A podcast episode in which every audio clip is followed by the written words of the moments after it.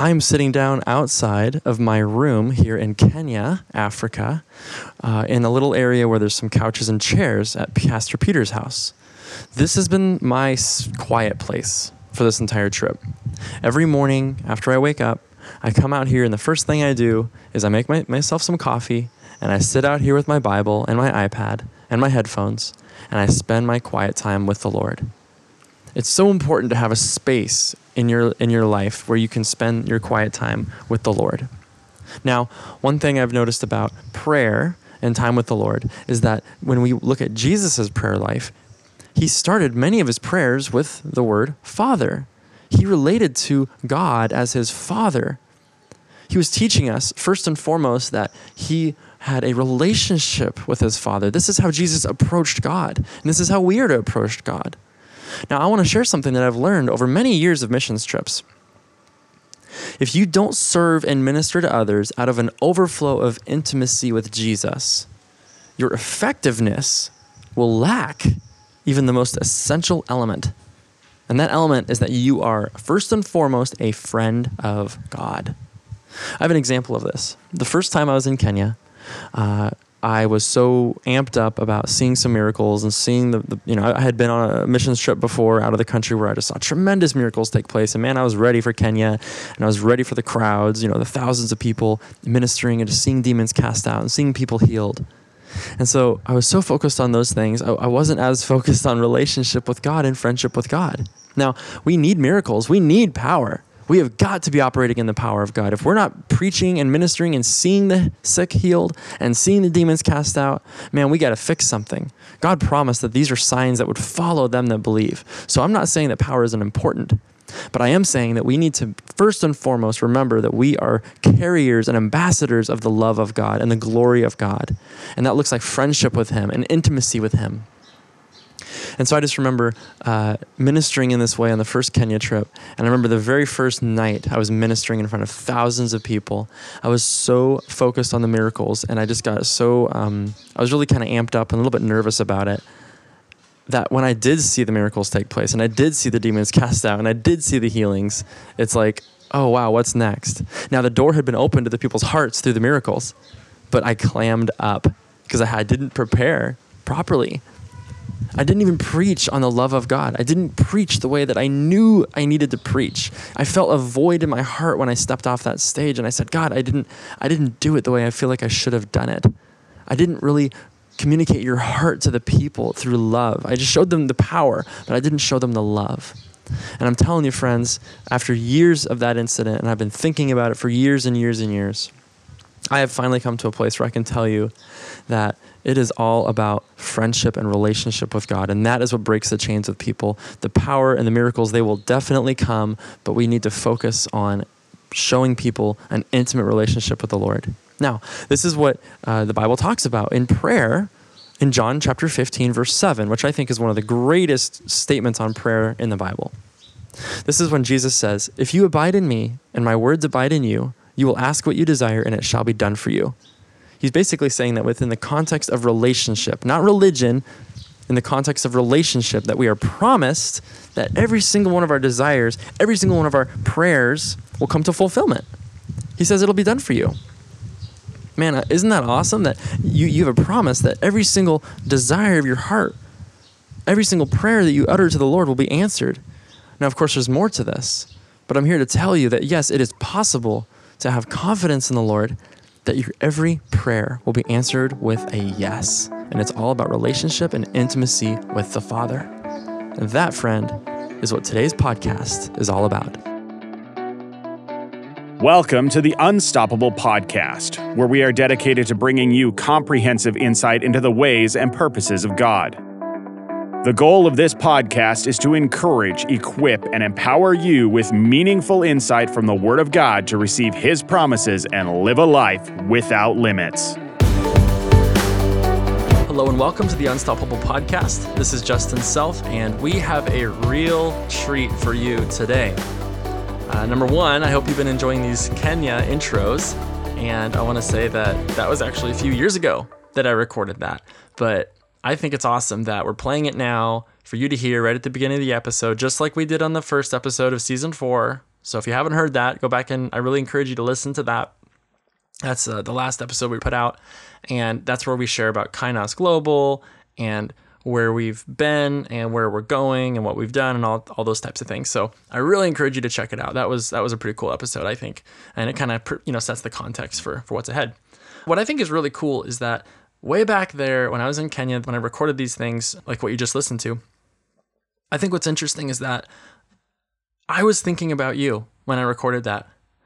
I really was. I know that sounds funny, but I honestly was. I was thinking ahead to this moment when you would be listening to this podcast at this very moment. And I don't believe it's an accident that you're listening right now. I really don't. I believe God orchestrated it and did things. And I really believe there's something for you today that you're going to hear that's really going to equip you and empower you from God's word. Man, that is powerful right there.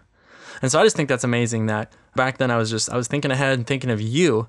And it's not an accident for you to be here to listen to what we have today on the on the podcast. Now, the real treat. What did I mention? What I said there was a real treat. I did something that I've never done before.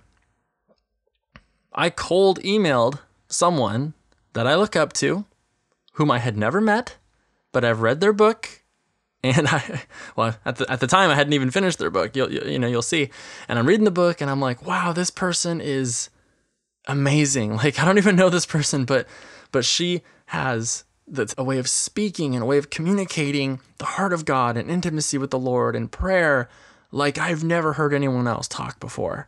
And it resonated with me. As I'm reading it, I'm like, I didn't know anyone else thought this way. I just was, this is so good. This is amazing. This is speaking directly to me. This is really ministering to me. And so I just was overcome. I said, I'm, I'm going to have to reach out to, to this person. And so I did. And Miss Susan Ekhoff said yes to being on the podcast. And I'm so thankful and grateful. So she is here, and we're going to play the interview slash conversation for you here in just a second. But I just want to, before we get started, prepare you for what's coming. Now, this is going to be slightly different because I, I just feel there's so much density to this podcast. What I mean by that is I think there's so much good stuff crammed into this podcast that throughout the review process, I've listened to this episode several times, you know, just for edits and stuff like that before we finally release like we are now. And I still am having to process and think about and rewind and, you know, hit hit the reverse button, you know, the little Apple Play reverse 15 second thing multiple times to catch what Susan is saying because the meat and, and potatoes of what she's saying is so meaningful and just profound. So I'm just saying it's going to be just buckle up. It's going to be awesome. And I really think you're going to be encouraged. So that's what we're doing. Susan's going to be here. And the book that we're talking about, I kind of opened this, this conversation with talking about her book. And I do recommend that you get it, that everyone gets it. It's called Prayer That Must. And it's available on Amazon. And I have a link to it in the podcast notes today. But it's a tremendous book. And we go into some of those types of questions. You'll hear us reference the book several times today on the on the podcast. But I really honestly do recommend that book because it, it really blessed me. It really ministered to me. And I have it with me and I'm going to read it again. So I just think it's great. All that to say, uh, let's get right into it. I think you're going to really enjoy this. And I really do believe, friend, it's not an accident that you're here. And I believe you're going to get something today brand new from the Word of God. So let's get right into the podcast. I'm encouraged by you in so many ways. But as I read this book, Oh yeah, and I'm doing pretty good. I didn't do my goal. I didn't complete my goal. Look how you far have I am. so good. This book. And thank you. Such an honor that you would read it, and I by no means think that you need to finish it. oh, I think that it's that I would share. You already know, pretty much. I am going to be sharing this book from the podcast a lot. I want everyone to buy this book. I think this is absolutely fantastic and wonderful, and I have no problem advertising your book all day and every day. It's been a tremendous encouragement to me. I'm so glad, and you to me. Well, thank you. so, your parenting wisdom in, in the book is great. So, it's been very encouraging to me.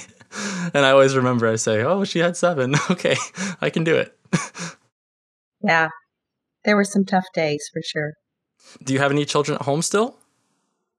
I do. I have two sons, and then I have a daughter who's finished with college and she's just getting ready to look for an apartment. Hmm. And I have a son who's just finished college and he's just recently moved out. So I have three married children. I guess we should talk about how we met. Let me mention that. I had never heard of you. or anything. And the way that we met was very exciting to me. Someone had mentioned a YouVersion Bible plan. One of the people in our church, we had been doing YouVersion Bible plans together on the side. And someone suggested this, this one that was called Prayer That Must. And I said, Oh, that's an interesting title. Great. Okay, we'll read it. You know, we've been reading Bible plans together. And I said, okay, there's this picture of, you know, some interesting looking cup. Okay, that's fun. you know, nothing special, I guess. It's just, it's a different kind of cup. And I want to ask you about this cup in a second, but it's a very interesting cup. I know there's a story, but I'd like to hear it. But I started reading this devotional, and I'm not kidding you. I, Susan, I was blown away. I really was. I was encouraged, I was empowered, and I just, the way that you articulate things that I feel like nobody has ever, I've never heard anybody articulate some of these things before. And I just, in my quiet time with the Lord and some of the revelations I've been having and just the way that he spoke speaks to me and the way I relate to him very intimately that nobody knows. Here I'm reading about it in your book. And I'm like, there's someone else? And it's like, this is interesting. And so the more I've read, I just was so encouraged. And so I just remember first reading that those Bible plans and in the back of my mind, I'm like, what if I could get Susan on a podcast. That would be crazy. It was like, this is a crazy idea, you know, to me. So that was a while ago, actually. And so I've just kind of been tossing it around in my head. And I, I finally, I don't know what, I just said, I just need to do it. I'm just going to invite you. So I, I reached out via email and you were so sweet to write back. And so here we are. And so I'm excited. That is so great. Um, and it sounds like maybe you're writing a book as well. I'm writing another book. I actually have my first one here. So this is the first one. This is called Face to Face, an 18 day journey of hearing God's voice as his friend. It's on Amazon. Oh my goodness. Yeah. I've seen that book before. I don't think I own it though. It's on Amazon, and I published it through Amazon in uh, 2021. That was exciting. It's always been in my heart to to write a book, to be an author. And actually, I just I know this about myself. So when I bought the ISBN number, I bought 10 of them, and I'm going to use them all up because I'm not going to just write one or two or three. I, I know I'm just gonna it's gonna pr- be a prolific thing. I just I love writing, and I know it's something God's called me to do. So. So that's the first book. So yes, I am working on a second book, Physics of Faith, and it goes along with some of those concepts that we've done on the podcast before. Mm-hmm. Um, but specifically, it actually reminds me a lot about your book when you talk about when you you spend the first part of the book talking about kind of building foundation for the prayers that must, and then the second part is it the second part or the third part? Part three channels, yeah. So part three, you actually go into the specifics of the prayer, prayers that must, and you define yeah. them specifically. Well, that's kind of actually the format my book is going to be. It's going to be very foundational in the first section, and then the next part we're just going to go through the story of the woman with the issue of blood and we're just going to go through all the different things that she operated in with, with, respect to what I'm calling the physics of faith, things that she operated in. And then she saw God's power work on her behalf. And so I'm just breaking it down and sharing those types of, of things that I've, I've learned over the years. So. So I was listening to that podcast, and as I was understanding it, you were bringing out the conditional promises and believing what she heard. So when she heard about Jesus, her faith was invoked by hearing, if I'm remembering correctly. And she was acting by reaching to touch on her faith. Mm-hmm. Very interesting. I would like to ask about that teacup. Can you tell me a little bit about what is the significance of this very interesting looking cup on the front of your book? When I was thinking of writing this book and this testimony on prayer, to me, I was talking about intimacy with God. To be in conversation with God meant that He was filling me on a continual basis. And so I wanted to illustrate that, if you will, with the idea of an infilling. And so my friend gave me this cup for Christmas. It's an Anthropologie cup. And my daughter, who is an artist as well and a photographer, took her camera out into a field. I held the cup and poured the water, and she took the pictures. And then I took it into Photoshop and added some colors and and there it was. That's awesome. I love that. And it's overflowing and I notice you're not just dripping it in there, right? yeah, we want the outpouring, right? Yeah. Okay, so I got some questions here, but I just I really want to hear from you about prayer because that's actually the whole point what precipitated me reaching out to you honestly. And I, I mentioned this briefly on an email. God did speak to me recently about teaching people to pray and incorporating pray- prayer more into what he's called me to do. And so the very first thing said Susan Ekhoff. So okay, that's why I'm excited. I think this is this is very divine. So you mentioned in your book about there's a whole chapter on this about hearing God's voice and kind of the mechanics of how you hear his voice. That's a lot of what I've done and explored in, in the face to face book. But what I didn't get into that I really I would love to get into with you because you, you did a whole chapter on this is this whole idea of not just hearing his voice, but now taking it one more step and acting on his voice. And you shared this example that I thought was so re- uh, relevant of you and your husband Richard basically disagreeing at first about staying at this church or leaving mm. this church. And I love that because that's how Jenny and I operate as well, is where one of us will hear something and the other person kind of needs to hear the confirmation. And that's just how Jenny and I are as well. Like I just I don't know. It, sometimes it's me and I hear in the beginning, and then she has to hear the confirmation, and then it, sometimes it's the other way around, I guess. But what your point was, and I really would love to hear you speak on this, is the importance of laying down your own will. When you hear His voice, and when you hear something that maybe you're you don't want to to do, or maybe you didn't think you wanted to, and then now, of course, you're looking in the rearview mirror, and I'd love to hear what your perspective is on on those types of situations, looking backward after being obedient. Okay, well, I think first that the submission of our will is an altar experience, and I've come to see my life as a series of altars where my will must be submitted. But I've changed my perspective of God's will over the years. I used to see it as like a wall, and you hit the wall and you either submitted or you didn't go further. Now I see the will of God as beautiful, lovely, intricate, interesting, fascinating, glorious. And if I were picturing his will as like a column in the middle of the room, I would picture it as something that I would be drawn to, that I would want to walk around mm-hmm. and around until I had experienced more fully his thinking, which is higher than ours. And so his will has become so beautiful and so fascinating that to submit to that is to take the higher calling. It's to fall more deeply in love with Him. It's to understand a higher thought, a higher way, and to receive the best. I will say that there have been times when I wept profusely as I relinquished my will. And there have been times when I ran to the altar, I couldn't wait to submit it. But on either end of that spectrum, the beauty of his will is the lasting experience. Mm. It's the thing that overrides all other things. I would say that in looking back on decisions like that, I've never been sorry. And it was the means by which I would know him more intimately and thereby have the desire of my heart. That's awesome. What would you say to a person who maybe was in that boat where they maybe have had a religious background or church background and this idea of the will of God. I've never thought of it that way, but that's beautiful what you just said. Maybe thinking of it as a wall and well, are you in the will of God or out of the will of God? And it's like this black and white thing and it's a little bit cold, you know, and it doesn't feel good. But how does one go about stepping into this new relationship of seeing the will of God as this beautiful pillar that you're gonna it draws you in more deeply. Like that's language that doesn't always make sense to people. And I know me, it, it wouldn't have made sense to me years ago because I saw that brick wall. That's what I saw as well. I guess what would you say for a person who's saying, "What? what are you talking about? How do you get there?" So I, I think I've heard you say in your podcast before. I greatly admire your passion for the word and your desire for intimacy with God there is a place beyond sitting in a pew.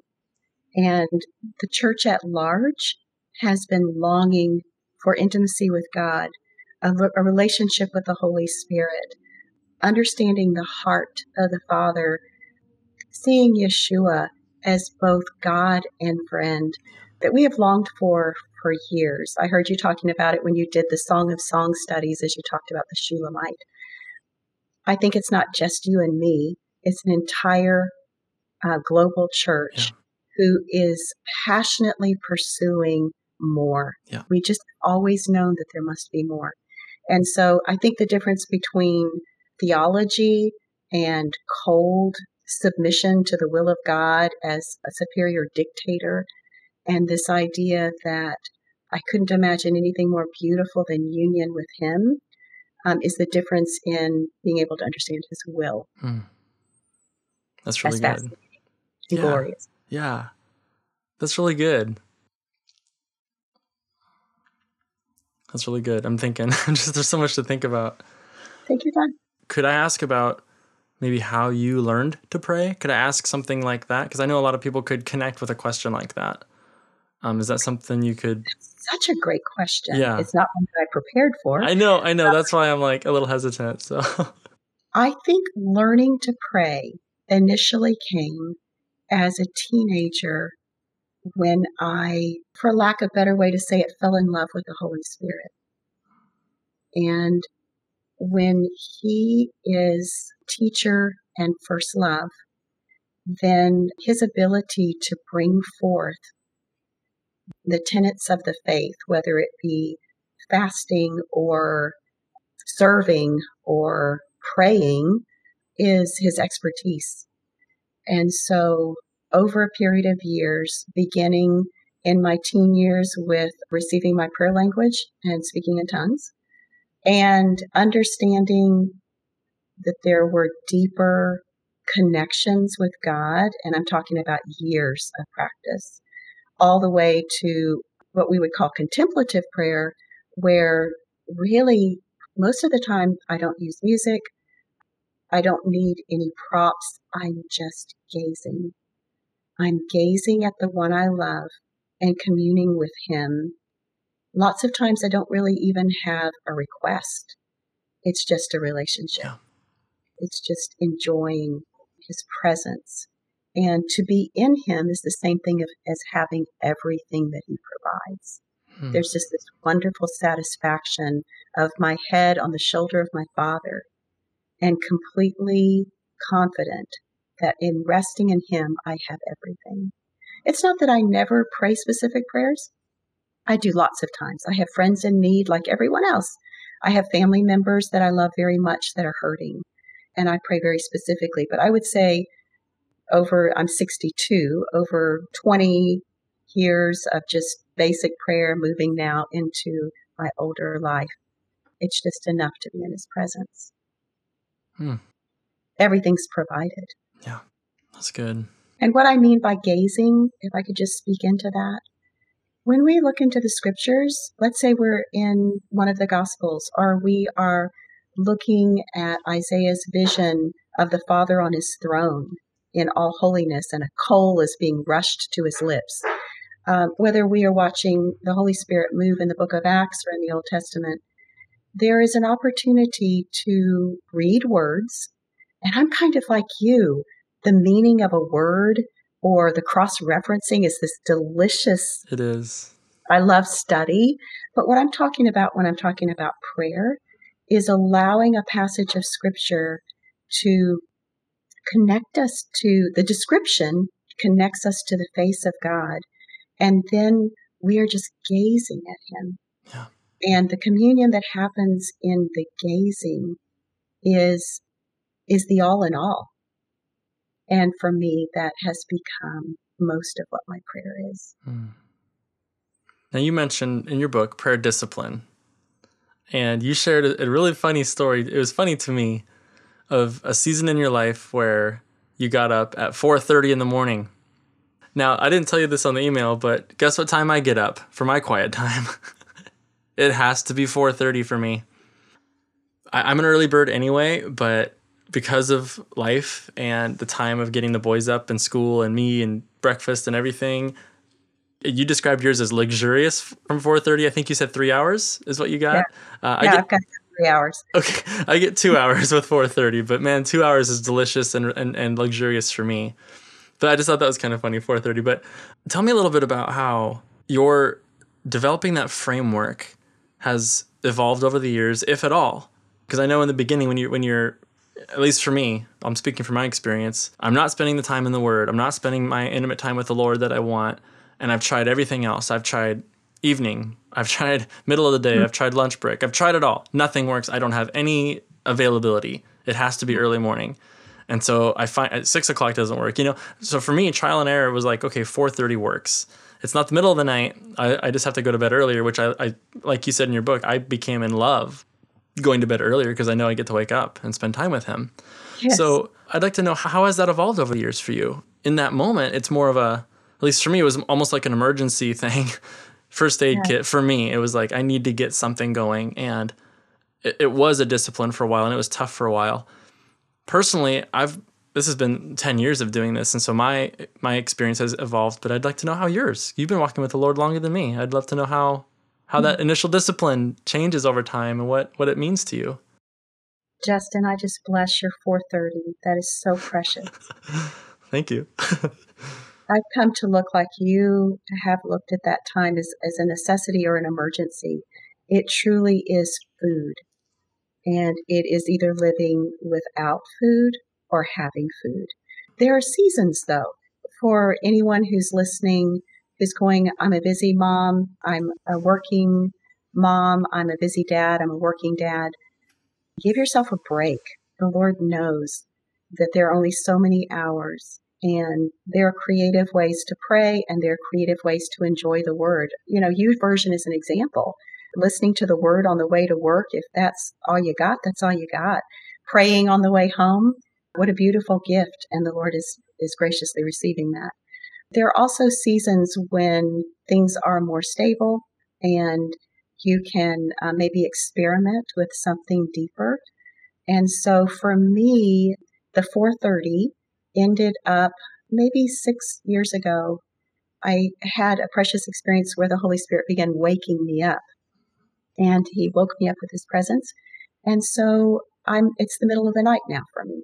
So my time with the Lord starts at anywhere from one to two and lasts anywhere from four to six, depending on the day. If I'm traveling, it might look different, and that's okay. When I don't have that for a period of time, let's say it's it's we just got back from Alaska, you know, I had what I had. But for me, that is food. That is drink. That is the high holy of my life.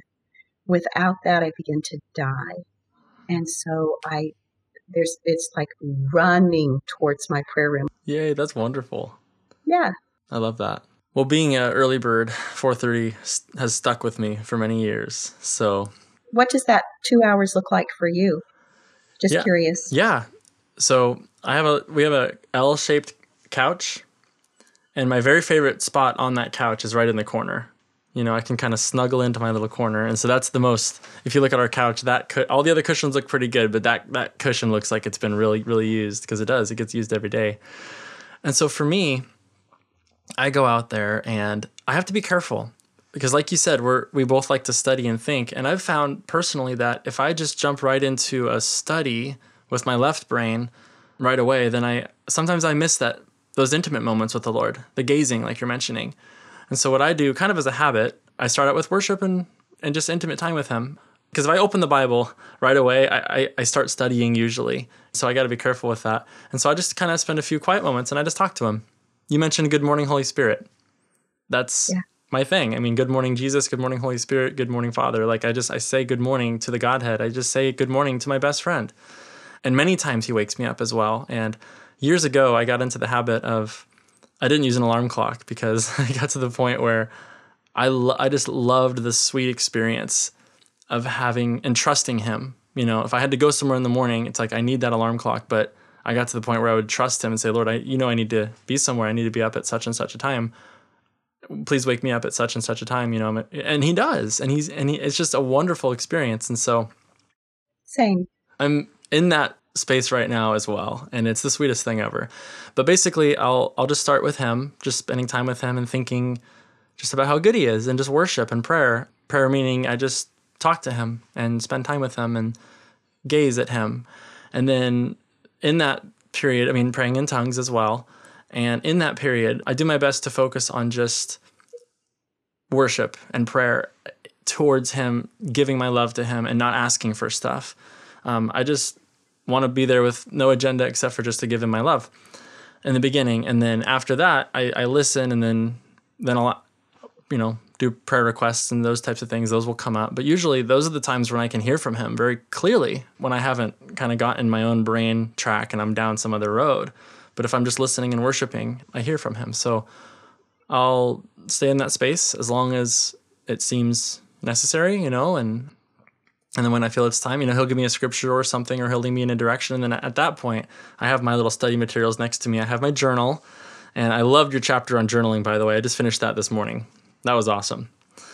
And so I, I, have my journal and I have my Bible, you know, and then I, I'll read whatever, if there's a prophetic thing that he said to me, maybe like a Rhema word or something, I'll definitely go read that out. And, and he knows me because my MO is if he gives me anything, he knows I'm going to get into it and then I'm going to go into the Greek and the Hebrew, and I'm just going to deep dive. And so he knows that about me. So, and I know that he knows that. So when he gives me a scripture, I say, "Well, you know what I'm going to do," you know. And so then I just dive into it, and usually it goes from there. That's an ideal morning. It doesn't always happen that way. Somewhere in the middle, there's a child crying or something, you know. Inevitably. Um, yeah. So that's my ideal session of prayer in the morning at 4:30. That's beautiful. Justin, do you have a core prayer? Like you find yourself repeating this prayer over and over. Is it the scripture that you have written on your surfboard for the mysteries of God or the um, secrets of God? No, it's not actually. I think honestly, if you were, yeah, that's a good question. Catching me off guard. I think the prayer of my heart, honestly, is what I find myself telling him most often is, I want to know you. That's what I say. Oh my word. Yep. You're scaring me. I'm sorry. That is my prayer. Is it? Yes. Wow. Yeah. It's just, I want to know you. Yeah. I want to know you. I want to know you. Yeah. How many times do I say that? Yep. Yeah. That's our hearts. Wow. And I think that's the cry of the church. Yeah. That is the cry of the church in this day. And I think the Lord is setting us up for what will become the foothills of the end times. Yeah. Um, he wants a church that is passionate, that is not indifferent to Him. He wants a church that is fresh and alive in His spirit, and He is committed to bringing us into the purity of the bridal paradigm yeah. so that we can either be the end times church or raise those who will become the end times church. Yeah. Those will be the people who are able to hold, I believe, with integrity, the power that He will pour into that church before He returns. So, what role then should prayers, not prayer prayers, right, but prayers, what role do you think that prayers should be taking right now, knowing where we are prophetically? I am absolutely loving some pointed tools that help me intercede beyond God bless my family.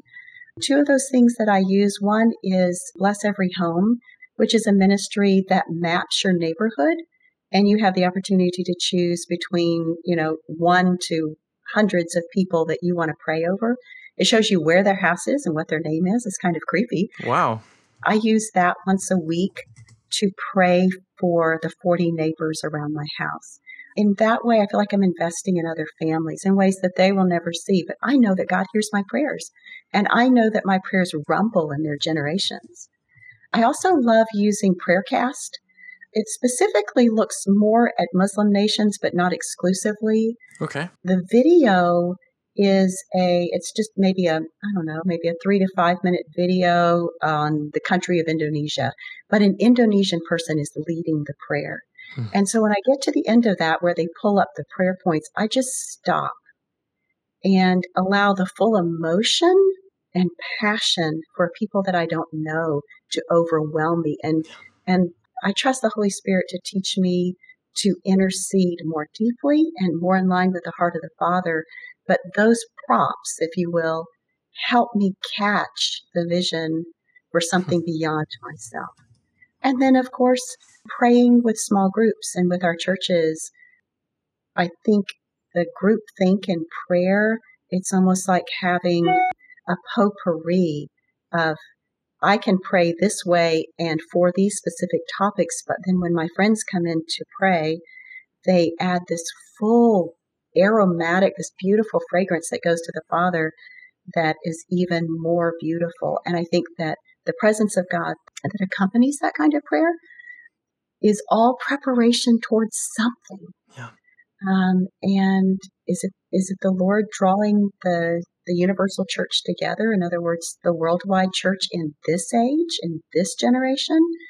He's teaching us, and we are we are loving well when we pray deeply. Hmm. Prayer counts, and I'm excited to see how that's changing me. It's breaking my heart. It's opening my heart. It's causing me to link arms with brothers and sisters that I may not know. Does that answer that question? Definitely. We're completely ignoring our script. Oh. Thank you, Lord. Yeah. That's so funny that you mentioned that because I first of all, what what was the name of the first prop that you mentioned? Bless It's called Bless Every Home. every home. Okay, I'm gonna look. I'm I'm pulling these up real quick. Uh, so it's it's so funny because I I've never done that until a re- very recent season, and you know I've been on JoshuaProject.net Wow. every day for a very long time now, but every day, and I even have this little app called Unreached of the Day. wow. And so that I forgot to mention that. That's part of my morning routine. I pull up Unreached of the Day and it shows you an unreached people group. I have been all over that site and I've just been eating it up. And what you said about allowing the Lord to, like, basically, or allowing your heart to be broken for those people. Yeah. That's something kind of new to me, I would say, in, in this recent season. But I've been, again, it's a Holy Spirit led thing. I didn't come up with it. I didn't know anything about this, but I'm starting to, they put these little pictures up of these unreached people groups and I just look at them and I read their little biography, you know, about their tribe or about their little nation or, you know, whatever it is. And I, I just look at it and the Lord's giving me this new perspective. Like I'm seeing them deeper somehow. I can't explain it, but there's something I can see through the page. I can see something and I love it. And I have this love rising up. And I know it's the Yeah. Lord. It's his love. It's not my love. I mean, I I don't know, but it's his love. And it's coming up and it's welling up. And then from that place is where I've been I've been learning and, and exploring that of in prayer. Is Joshua Project the authors of the books for children where you can pray for different countries? Do you happen to know if they have a children's curriculum? I don't know if they do. I it- used one as a homeschool mom that I loved for, you know, we're talking about preparing the next generation to be the generation that perhaps ushers in the return of Christ. Uh, what will those days be like? And what will the church look like, glorious like that? Amen. But just helping children also to begin to learn how to pray. Well, I do see Uh, some children's resources on their website. I see some prayer guides. I don't see, I don't know if I see books, but maybe there's something called Window on the World. Maybe that's a book. Okay. Yeah. I think that's what I used. Well, there you go. It looks like a nice book. Oh yeah, thirty uh, paperback book. Oh sweet, I'm gonna check this out. Yeah, that's so good. Okay, so you'll, you'll love this. I'd love to actually. Okay, we're totally tangential now, but bear with me. Okay, so Caleb, seven year old, he has this thing, and I don't know if I started it. I think maybe I did, but it's been so long I don't remember now. He, whenever, no matter where we are, no matter who we're around, by the way, if he hears a siren, he immediately closes his eyes and just starts praying in tongues, It's so precious. no matter where we are, you know. And and I remember one day, recently, a couple days ago, I was doing the dishes or something. I wasn't thinking about it, and he looked at me. He's like, "Dad, aren't you gonna pray?" And I'm like, "What are you talking about?" He's like, "A siren." Oh, okay. And so I think that moment for me was really like a big. It just you know it hit me in the heart. I was like, "Oh my gosh, this this kid like he gets it." I think, and mm-hmm. I, I just want to raise that up in my children. That's my that's my biggest desire is to not just pray over them for protection and for all these wonderful things, but to raise up a prayer, a man of God who is going to fulfill everything God's called him to be, but also be a blessing to the nations and minister. just bless him in it. I Yeah. just bless him the ability to hear the heart of the Father for other people, to care if others other people are suffering, and then not just to care, but to pray. It's it's a beautiful gift in him. Yeah. That's so cool. I was going to switch gears and ask about the birthday stories. Could you share a little bit about those? Yeah, I will. In the year 2000, my mother had recently been separated from her husband, and he, as as she found out later, had had an affair. Very painful time in our family, and for her, obviously. And I just remember I ne- I am never with her on her birthday. Um, she lives in our yard now, but she's only been in Tulsa for two years. I live in Tulsa, Oklahoma. At that time, she lived in Virginia, where I was born and raised. And I happened to be flying in on the day of her birthday. And so I was excited about that. So we fly in, drive from the airport to her house, and I didn't know, but she was expecting something from the Lord that day. She had asked him specifically for a bouquet of roses. And she didn't know if I would get off the plane and hand her roses or if someone from our family would send them, like Mm-hmm. FTD. But she just had she just had this she's all she's also gifted with faith. She has the spiritual gift of faith. And so it's easy for her just to ask and believe. I just remember I was in the back of the house, came to the front of the house, and while I had been busy in the back, her sister in law had dropped by a bouquet, a bouquet of roses. And when I came out to the family room, she just was there briefly. I didn't even hear her there. But when she, when I came out to the family room, here was this bouquet. And you know, there's a difference between Walmart roses and a southern garden. Okay. And so this this precious lady had had an old southern mansion and the rose garden had been there for 50 or 100 years. And so she had just gone and clipped a color, every color in her garden and just created Mm. this bouquet. And here it was sitting on the table. I'm going, I'm kind of a flower person. My love language may be flowers. And I'm going, oh, where did you get these roses? And she's just, let me tell you the story. I asked the Lord for roses for my birthday, and these just arrived. And I was stunned. I had never heard of anyone asking for something for their birthday and never dreamed that God would honor it. And so I just meditated on that for a year. Her birthday's in September, and it was the following year that I thought, why not? Ask the Lord for something for my birthday. And then I wondered, if I'm going to ask for something, I would sure like to ask for something at the center of his own heart. What would he like to give me for my birthday? And I thought about it for about two months. It was a long time of just trying to discern what it was. What I finally decided was that his will for me was my greatest need and greatest love, and it was wisdom. It was just like that delicious, can't eat enough. If I could just have a fresh revelation of who God is, that would be birthday enough gift for me.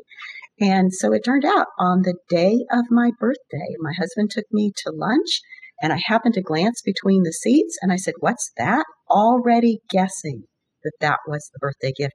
And it was back in those days, cassette tapes from a conference that someone had given him. And I said, Could I take them home?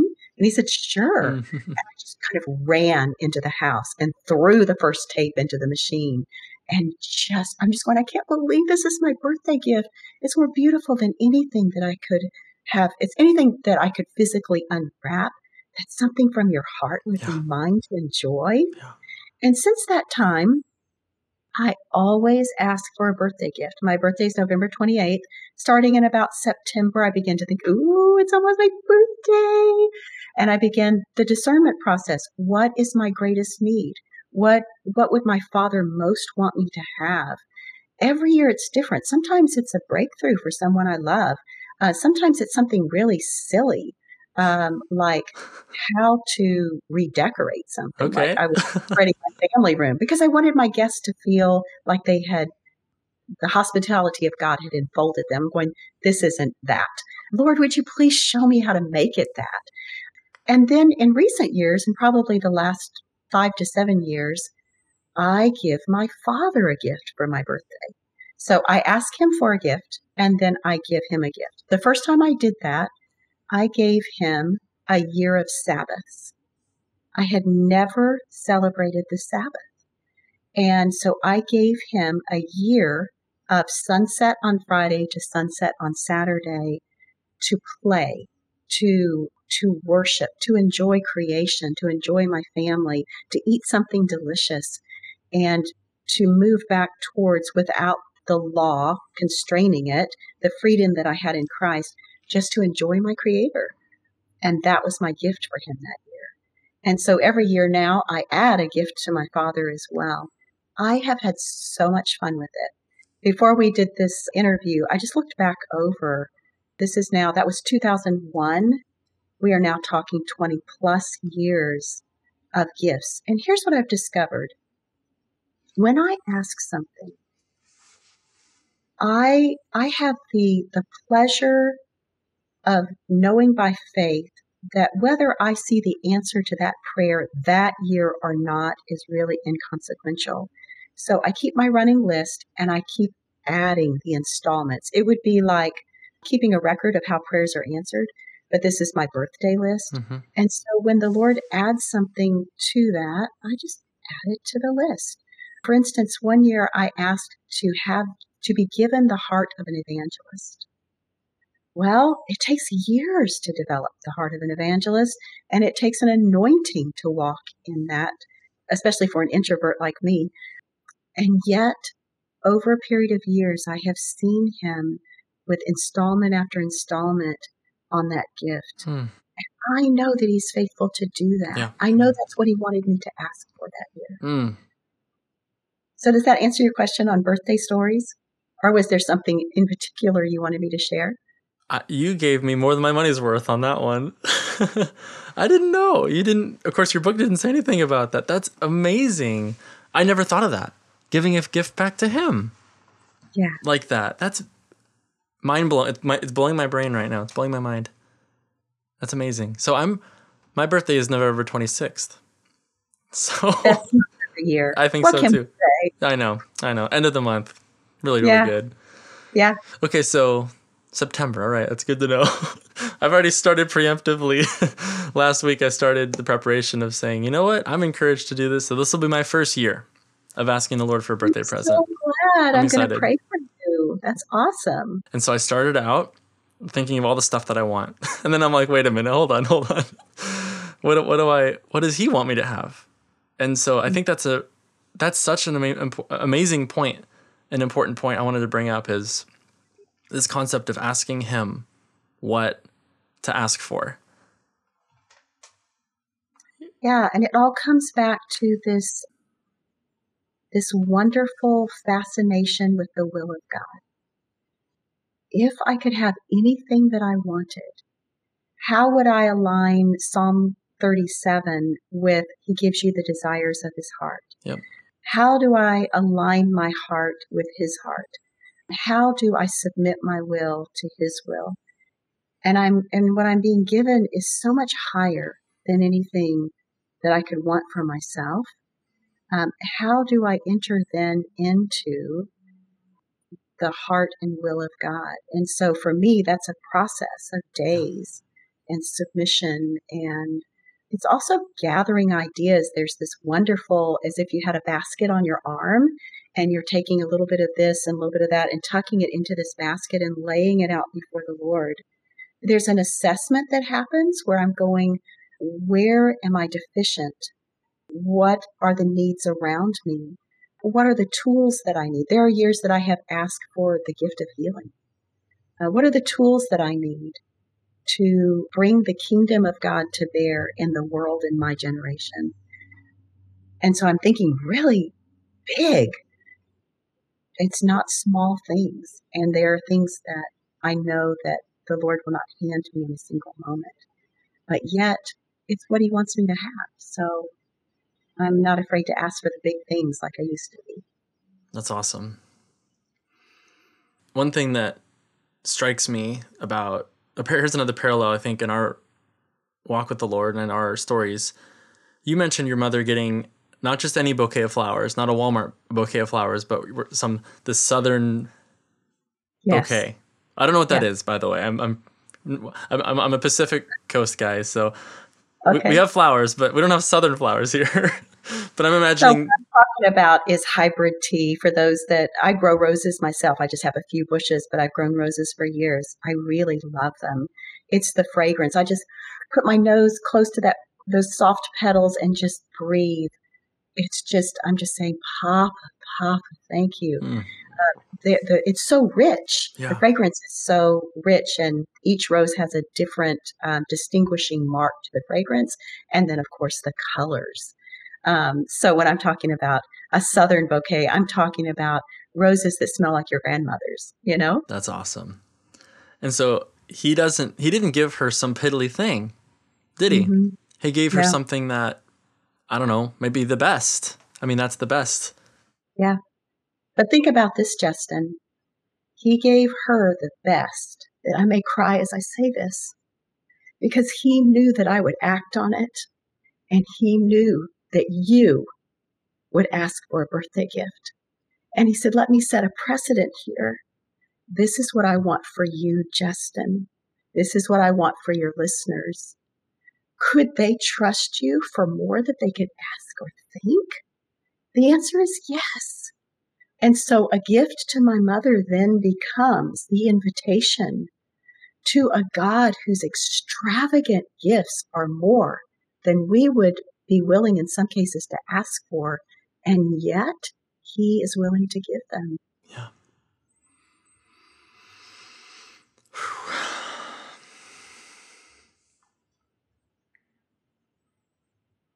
Thank you, Lord. That's Yeah. good.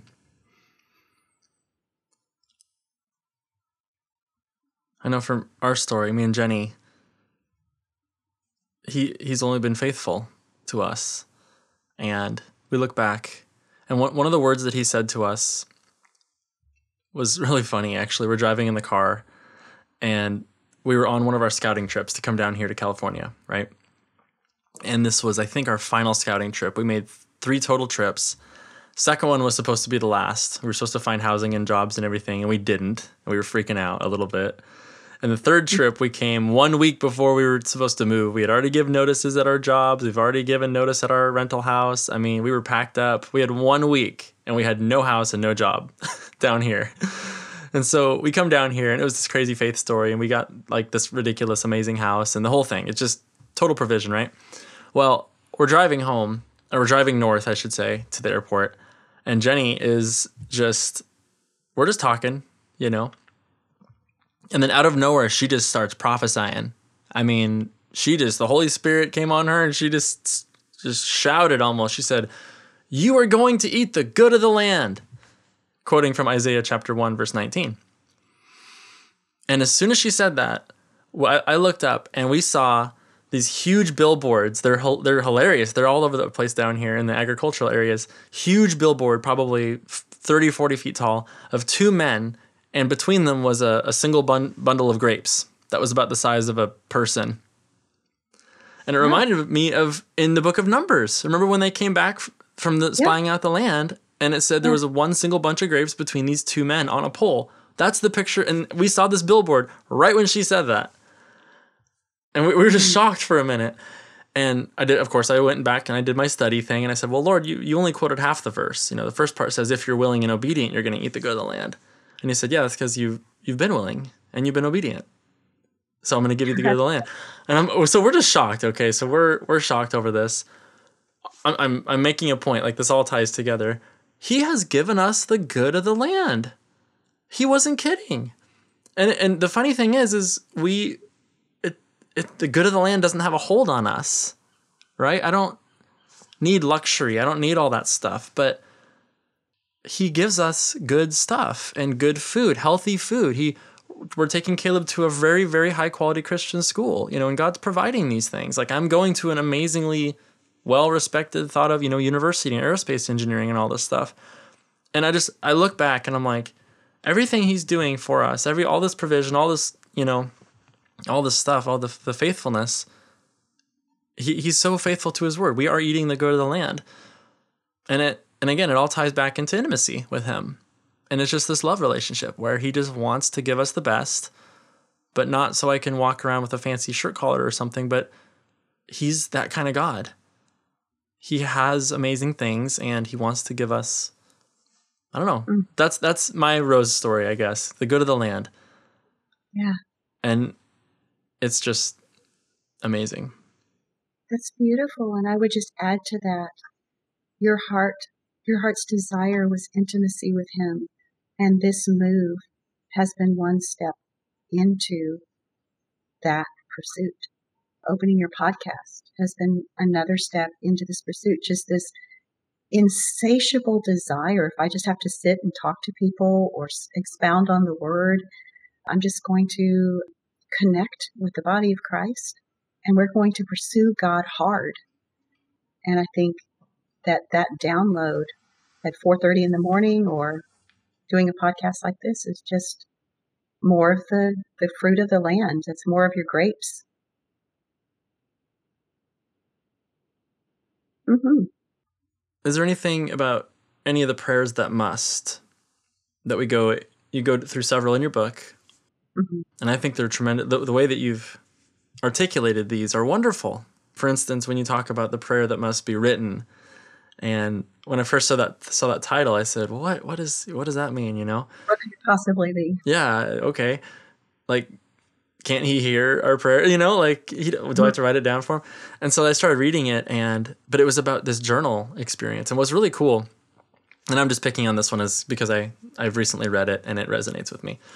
So I have, I'm on my tenth journal right now, and hmm. these journals go back 11 years. 11 years ago was when I had my radical encounter with the Holy Spirit. And, Oh my goodness! Would you please tell me about that? okay, you sure? Moment, but before we hang up, Okay, okay, no problem. Yeah, don't let me forget. I'll, I'll share it with you. I will not let you. Forget. Okay, you'll you'll like it. There's some funny parts to it. And so I've been journaling, and the way that I've been journaling is very similar to what you outline in your book. And again, this was one of those little points that I'm just so, I'm personally so encouraged by you and what you do because I didn't know anybody else did it like this. You know, everybody I talk to, I encourage all the time, my friends and you know other people. Oh yeah, you should you should journal, journal, and I try to talk about how the importance of journaling. And you know, I get shrugged off and all this, and I say, well, fine, whatever, I'm gonna do it. You know, but that is, I always think about this. If there was a fire in my house or something, and we all had to get out, of course, number one, the family, okay, right? Living people, that's the most important. But material possessions, what am I taking?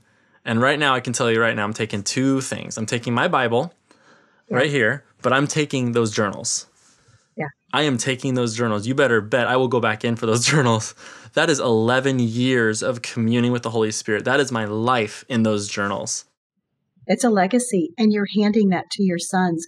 This is a living, breathing relationship, and I can prove it over a period of time. I am in conversation with God, Yeah. sons. Yeah. Let me tell you what that's like. And and what can you say to someone's testimony like that? Mine are in a fireproof safe. That's what I was thinking. I had to, if I had to run for my life, um, I wouldn't want those burned up. I actually do all of my journaling now in my computer because I like the ability to, um, and this is just in the last few years, but I actually have the physical journals for years and years and years because I like being able to drop in the illustration, the picture, cross-reference the scriptures, the Hebrew, and Yeah. and I'm just I'm just combining all of this, and I can mix it up, and then I can pull things from other years and drop it in. It's just become very convenient. But oh, the conversation with God. There is the tree of life. Isn't that cool? Okay. Yeah, I have a tree of life journal. It's my favorite. I wish I would have to walk away to hold it up to you, but it's leather and it's stunning. It is the tree of life on the front, just like that. hmm Very similar. That's amazing. Yeah. My wife got this for me 11 years ago. And I just Wow. change out the little inserts, you know? Just change them out. That is, oh, that's so great. Yeah. So I, I, I just, you know, you can just pull the pull the inserts out. Yeah. Ah, So this is the same cover I've been using for 11 years on all my journals. Same cover. And so the like here's one. Here's an old here's an old one. It's just it just looks like this. It's just a yeah Barnes and Noble. But it's funny because I, I I record you know That's where I get mine too. It's Oh my just goodness. uh, they have beautiful Yeah. journals. But once I found this one with the tree of life on it, I would have no other. You know, that was just like the final journal. So that I, I used for years. Oh, that's awesome. I- you know, it's funny too. Again, you you you said this in the book, and I've never heard anyone else say this. But for years, and sometimes I think I'm crazy. Sometimes I'm like I'm totally not crazy. I write to a person, and I don't know who I'm writing to. But when I'm writing it, I'm writing it to somebody, and I know I'm writing it to somebody. And so I'll say things like, "Hey, you know, what are you going through?" or whatever, like an encouraging thing to them. Or I say, "Oh, and this is this is something that happened to me. You know, this is what, and this is what I would encourage you, or whatever." So st- stuff like that. But I just, th- I mean, and even this morning, I actually had a moment where I was writing in my journal, and I was like, "I'm writing to somebody." It was kind of weird, but I felt like I was writing to somebody's gonna read it someday, and they're gonna. And so again, it- that was a really long me me talking, but I would love to hear you talk about the prayers that must. Excuse me. This is an example of how it's ministered to me, though, because I've already been in that practice. But what you're saying and what you've you know articulated so well really bolstered that confidence in me. and really encouraged me to keep going with what I'm doing and, and the style that I'm writing, you know, thinking legacy, writing to somebody in the future. And so that's just one way or one prayer. You're saying one prayer that must, we must pray. This is what's going on. So, yeah, the prayer that must be written for me. The Lord so values his own conversation that the word of God is in our hands today. He so valued what he said to people and what they said back to him that he that the Holy Spirit caused that to be written down. If that's the value he he places on the conversation, I would want to honor him enough that if I believe that he's speaking to me in the word or by the Spirit, I would care enough to at least write a word or two someplace because that is the next installment on a continued conversation. And it would behoove me to have this segment of it. And as I look back, I can see, and you can see, that we're talking about this is a movement of God in my life. And I want all of the movement. I don't want part of it. And I picture the questions that I ask him as questions that are hanging in the air in conversation until he answers them and it comes in installments. Sometimes it's a single rush of revelation that's the answer to my prayer, but often it's a piece of a sermon, the chorus of a song, and this word that I'm studying in the scriptures. Yeah. And the whole thing together is the answer to this question that's hanging in the air. If I'm faithful to write down the little pieces of it, I have the whole answer instead of something that's just half cocked. So I'm walking in confidence that I am hearing the voice of God. That's awesome. And so you'll hear con- confirmations, kind of, but it's also those are different different facets the of the same. The answer for me, they're the tenets of the answer. Yeah, they're pieces of a whole, and I can hear them. I mean, if you practice, you can hear this is the answer to what I just asked. Mm. It's obvious. It's almost like a line in the spirit that connects the two and draws them together. Mm. I just wanted to play back on your, you see what you're calling it here, the physics of faith, the idea that there could be spiritual formulas. There's just something about the simplicity of God and math, and Him as the author, the math or the science that has been intriguing to me over the years. And probably my greatest life lesson was um, about 20 years ago. And here I'm confessing something. I lived as a Pharisee. What I elevated was truth. There were times when I was listening to a sermon, if I felt that we had moved off truth, it was all I could do to keep myself in the seat. I might be the one who just would raise my hand or stand. I'm, i never did that except for in small groups. Could I, could I add a different thought right there? Uh, but I was just always kind of like a, a truth Nazi, if you will. And I considered myself incredibly passionate about the word, and I congratulated myself on that. And I don't think I hit people over the head with it, but I was just very aware of truth. When the Lord came to me and revealed that highest truth is a person, that truth is a person, it's not my theology. And and further, that He is love, and so highest truth is love. When I shifted my paradigm on that, I just began to hold the components of love for the Father, love for His people, obedience, and I was wanting to know what the relationship, if I was going to put love as highest law, I, I was I was looking in my heart or in my spirit for an equation, if you will. I'm talking about a principle for for this relationship between love for God, love for his people, and my obedience. And so I just felt like he gave me an equation.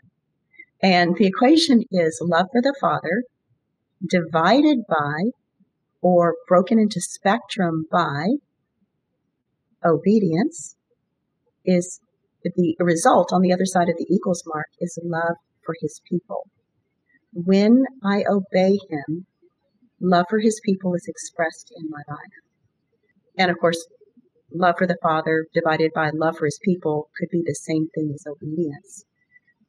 Just the idea of love. At another time in my life, I came to a place of depression, homeschool mom, lots of years. I didn't really know why I was hurting so much. I was fine. I was functioning, but I was crying on the inside all the time. And my husband asked me one time, What's wrong? And I, I said, I don't even know how to describe it. And he said, Could you just give me some words to help me understand how I can help you? And so I said, Well, I think that what's missing in my life is beauty and order and peace. Hmm. And so over a period of time, I just began to hold before the Lord what is the mathematical relationship? I don't even know why I ask it like that between beauty, order, and peace. And so, just very simply one day, after meditating on this for months and just enjoying the treasure of what is the mystery of it, just this formula that beauty plus order equals peace. Hmm. And I saw it in creation that creativity, spontaneity, imagination, which would be what I would call the beauty part of the equation, and order, days, years, the rising and setting of the sun, the reproductive nature of creation that one season, one generation would follow another, this beautiful order. That when God said at the end of, the creation day, and then he rested, that was peace. Mm. Because beauty and order brought peace. A silly little equation, but I just wanted to say attaboy on the, the physics of faith because I think that as a homeschool mom, spelling and history and math and grammar, all of these flow, all education flows from God Himself, yeah. who is the source of all knowledge. Yeah. I like the aspect of being able to use our our left brain, as you described it, to express spiritual truths in simple ways. So I just wanted to say that to you. Well done and how exciting and what fun. This is this is awesome. This is really good. I feel like you and I are geeking out on the intimacy of the Lord the same way that Todd Aton and I are geeking out on something else. And and what you were talking about was the intimacy of the Lord. He was just bringing the scriptures that yep. had expounded to his heart yep. that there's a godlikeness within me. What kind of union are we talking about here? It was more than I was expecting this is surprising to me. Yep. That's what I was getting from yep. what he was saying. Totally. And yet it's it's so scripturally I mean there's so much scriptural precedent. You can't argue with it. so what's the conclusion? You're just like, what do I do with this? This is this is there the truth here. Which is true. Yeah. Truth is a person. In the prayer that must be silent, since we're talking about intimacy with God, that is another birthday story. On that year, I found that union with God, intimacy with Him, once again, was just consuming me. And the way I articulated that as an as a question or as a request was, Lord, I want to see your glory. And for me, that becomes a formal request on the day of my birthday when I write it in my journal. For my birthday, formally, I want to see your glory. And so then I have that year the months ahead, but also in the years to come, this delicious anticipation, like standing on tiptoes spiritually. What will that be? What, what, how would God interpret that? And it'll be better than what I might have imagined. But here's what I was imagining I was imagining that I might see an angel, or that I might be in the presence of God that would be consuming, or I might see a tenant of heaven. I didn't know but I just knew that it would be more than than earth stuff. As that birthday gift unfolded and what that chapter is about is I I just remember um, specifically, you know, you get these list of prayer requests if you belong to a church, you know, here are the people who are sick and in the hospital. And so I was sitting at my computer, I pulled up the newsletter, and here's this list. And then there's this kind of disconnect. Half of these people I don't know and I I don't know how to address these needs. Some of them I've never experienced myself. Now, how do I just kind of turn everything off and move into prayer? And I was just struggling with that disconnect. And then I thought, what would it be like if somehow I could enter the ongoing intercession of the Holy Spirit. What would it be like if I could be one with Him? And so, some of the theme of what we've been talking about is prayer. This is where I begin to pray a lot more with no words. And there were there was no request. So I'm just speaking into how do you do that practically? There's this ongoing intercession. And so I'm talking about a mystery that we are one with Christ and that my spirit and the Holy Spirit are one unit within this temple, which is me. Pause and think reverently, Selah. And so I thought, what would it be like then to just join him in the intercession? I wouldn't have to necessarily have English words or even words in tongues. I would be assenting to, I would be saying yes, I would add my yes to that, hmm. whatever that was. And so I began practicing over a period of weeks, entering ongoing intercession. And there were a number of different things that went with the understanding of glory. But I think the phrase that cleared it up for me was, was when the Lord said, I am my glory. I am my glory. And then I understood that communing with his presence in prayer and worship or just gazing, not just gazing, the ultimate of gazing would be that would be tasting glory.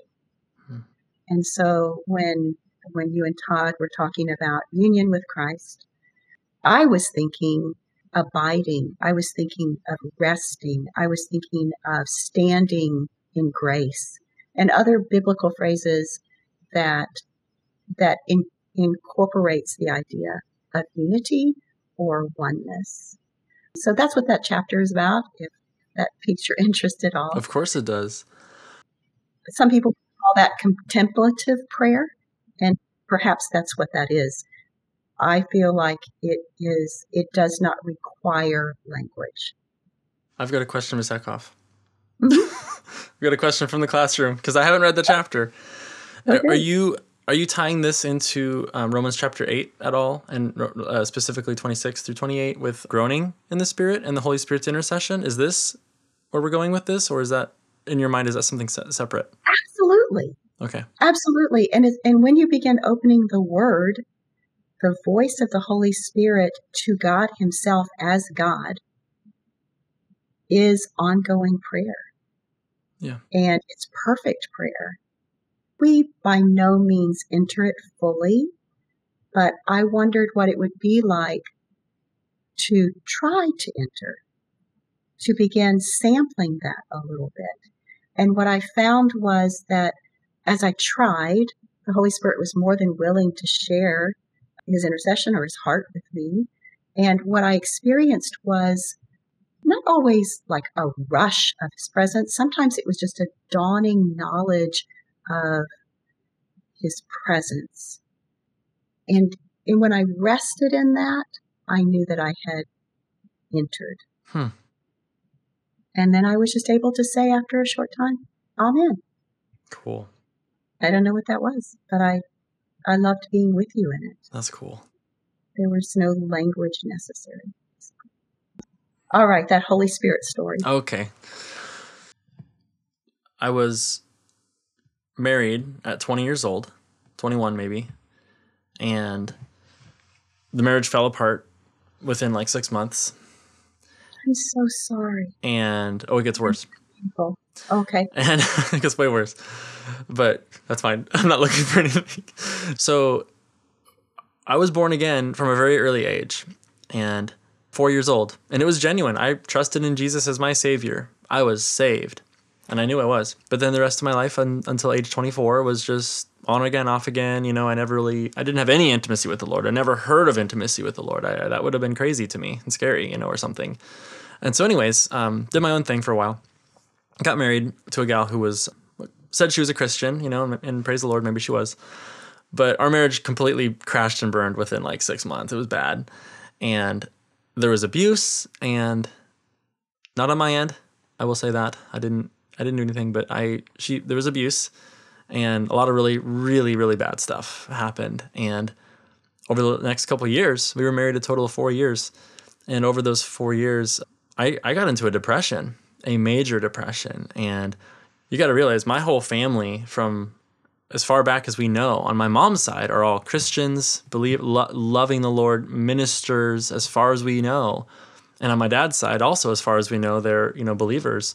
And so here I am, depressed and wanting to take my own life, suicidal. Oh, wow. Very real. I mean, like I was like very and I was feeling all the shame, all the guilt, all the crazy, you know, talking about divorce. And I'm like, well, no one's in my family's ever done divorce. You know, I'd be like the first and just all this crazy stuff. And so I got into this very heavy depression. And I had not been going to church for a while. And so I started going back to church. And uh, I was raised, born and raised in a Nazarene church. And it was wonderful. And they taught me the word. But there was hmm. nothing to do with gifts or charismatic, any type of thing, speaking in tongues, none of that. They didn't speak against it, but they didn't, they weren't proponents of any of those types of things. So I'd never been exposed to anything like that. So in the middle of this depression, a friend invited me to a church, and so I started going back to church, and it was a very charismatic church, very Pentecostal church, Assemblies of God, very missional, very crazy from my perspective. You know, they're they're talking about praying in tongues and falling. People are falling on the floor. People are getting healed, and I'm just like, is what's going on here? This is crazy. Mm. But like you've been talking about this whole time, there's this thing in us as the body of Christ when we're at, I guess, a level where we're not experiencing the more that we want, and you want more. And that was me. Sure, I was depressed and having a hard time in life, but in gen, you know that, but but spiritually, what I saw there changed me. And I said, "There's something that guys, these guys have that I don't have. It's real. It's weird, but it's it's real. Something's going on." And so I, you know, being a student of the word even back then, I just was like, "Look, guys, tell me what's going on. Where's this stuff in the word? Like, show it to me in the word, you know." And they did. The pastors were so gentle and kind, and they took me through the scriptures. And they, I mean, I read the book of Acts. I can't see how I missed this over all the years, you know, but I started reading it and seeing it with my eyes, and I'm like, well, wait a minute, this is, you know, this is the real deal. So I, I just read it real simply, and I said, yeah, this is in the Word. And so all that to say, fast forward, worst week of my life. Like the depression was even extra bad, right? It was just really, really bad, total bottom of my life. And I went to church, and I I, I yielded to the Lord for the first time in my life. Like I yielded my will, everything, and I'd never done that before. Um, I didn't really have far to go though. You gotta understand, I was already at rock bottom, so my my will was like this big, you know. But I yielded. I gave everything I had, and I just remember raising my hands in church for the first time, which was very scary to me because I didn't want people looking at me, you know, and I'd never done that before, and here I am looking like all these weirdos. I raised my hands and in an, an act of submission, and I literally felt honey dripping on my hands. Warm honey that made me feel peace and love. And I opened my eyes and I looked up because I thought somebody was dumping something on me in the natural realm. There was nothing up there. It was the presence of God. It was the love and the anointing or something. And I have my hands up and I'm like, okay, this is weird, but I had this peace, right? All the love and the peace. And so, anyways, I go up to the front for prayer, you know, because they're laying hands on people and and I go up there and I just was telling myself, I'm like, I don't even believe in falling on the floor or any of this stuff. But I yielded and the pastor laid his hands on me and I fell over on my back and on the way down I'm like I don't even believe in this but I something happened. I had yielded to him. Cuz in that moment I was like he's real you know? Like there's something here. And so I'm on I'm, I'm on the floor and I'm just laying there and I'm like getting washed. Like my spirit is getting washed you know with the love and the power and the presence of Jesus for the first time. And I just I heard the whole this is my first time hearing the voice of God like clearly with words. He said pray in tongues. And I'm like, I don't know how. but at that point, I had convinced myself that it was in the word, you know? And he's like, just do it. I'm like, okay, cool. If you say I can do it, I can do it. So instantly, I just started speaking in tongues fluently. and I didn't even know what I was doing. But what ended up happening was the rest of that night, it was just this Holy Spirit crazy wild fest laying hands on people and people falling over and i was laying hands on people and they were flying across the room i was tripped out but at, at the same time i had just experienced love and peace and joy and something I'd never felt. And so that was really radical and wild. And we were there till 10 o'clock at night, right? But the crazy thing is this, and, and I'm bringing this up because I just celebrated 10 years since this moment last year, right? I told you it's been 11 years. Well, when I was journaling with the Lord last year about this experience and thanking Him, saying, Lord, thank you. I mean, it's been 10 years since that moment where you touched my life and you've changed me so much. Thank you. And I asked Him a question, and this is crazy, but I asked Him a question and I said, Lord, why? Wh- why? Like, why? Why me? Like, what? What changed? Like, what happened? Because my life has taken an upward trajectory over the last ten years, just absolute upward trajectory, and I've just it's been nothing but amazing every single minute ever since that moment, that exact moment, every single second. I kid you not, for eleven years has just been an. I mean, yeah, I have ups and downs like everyone else, but I don't know. It's just been good. It's much better and and powerful and amazing. So I asked him why, and he told me this. He said it's because you didn't build your life on experience only. He said, So many other people experience what you experienced, but they build their life on that experience. He says, You experience that, the power and the presence, you know, of my nature. But he says, You built your life on the word.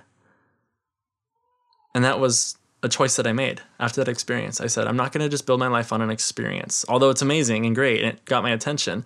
I'm going to build my life on the word. And so what that ended up doing was it just blended the things of the spirit and the things of the word to me in such a way where it's like the experiences, the love, the power, the person of Jesus and the word of God are are intertwined. They're, the tapestry is woven together. And so I can read the word, but not with my head. I read it with my heart. And then I listen to the Holy Spirit, not wildly, but in respect to the word of God. You know, how do, how do they agree? They always have to agree. And so that's what I did. I made a choice. I just I just remember back in the day, I just said, you know what, this is really crazy stuff, but I'm gonna I need to stay grounded and and, and know know Him through His Word, but also now through the Spirit. My life has been changed ever since that moment. Oh, thank you so much for sharing that story. And then I got shot in the leg the next week. that when your friend Todd paid, prayed for you?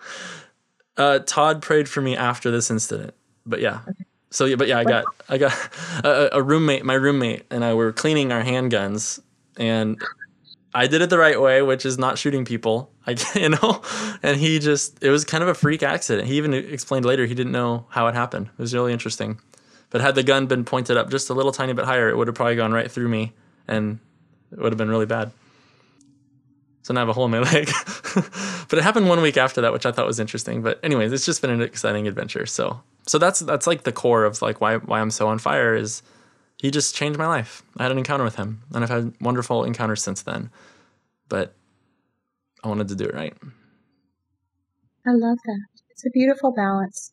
It's a passion that's worthy of our God, that His Word and His Spirit are all in all. Yes, ma'am. Yeah. Okay. Let's wrap it up. Thank you. welcome. Thank you for this privilege. I'm just so grateful to be stretched. I'm so grateful to have the opportunity to talk to my brother on the other side of the country and to bless your family and your sons and Jenny.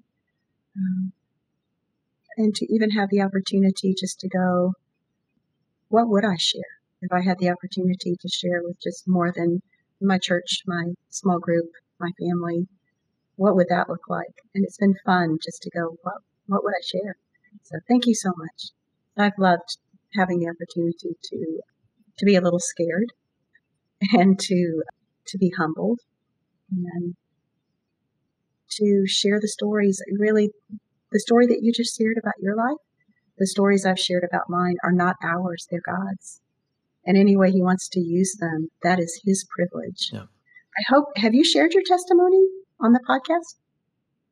Yeah, I have. I have to think about when and where. I think I've done it in pieces. I don't know if I've done it all in once. I'm not sure. You know, the earlier season, uh, I actually shared some of it like that. Not the all the details, but I did share some of it in the intro. So every single podcast, people heard a little bit of an intro. But yeah, I'm glad. Yeah, I'd be blessed by that. Thank you. Well, I'm thankful that you said yes to come and I, it was it was a new experience for me to reach out to somebody I didn't know at all, but I felt like I I felt like I kind of knew you a little bit through the book, you know, and through the the YouVersion stuff. But I just have been encouraged, and so I just I'm glad I you know listen. I, I believe I believe I was listening to the Lord and stepping out, you know, and I believe He put us together, and and this is really cool. So thank you, Justin. I'll be looking for your new book in Amazon. Mm-hmm.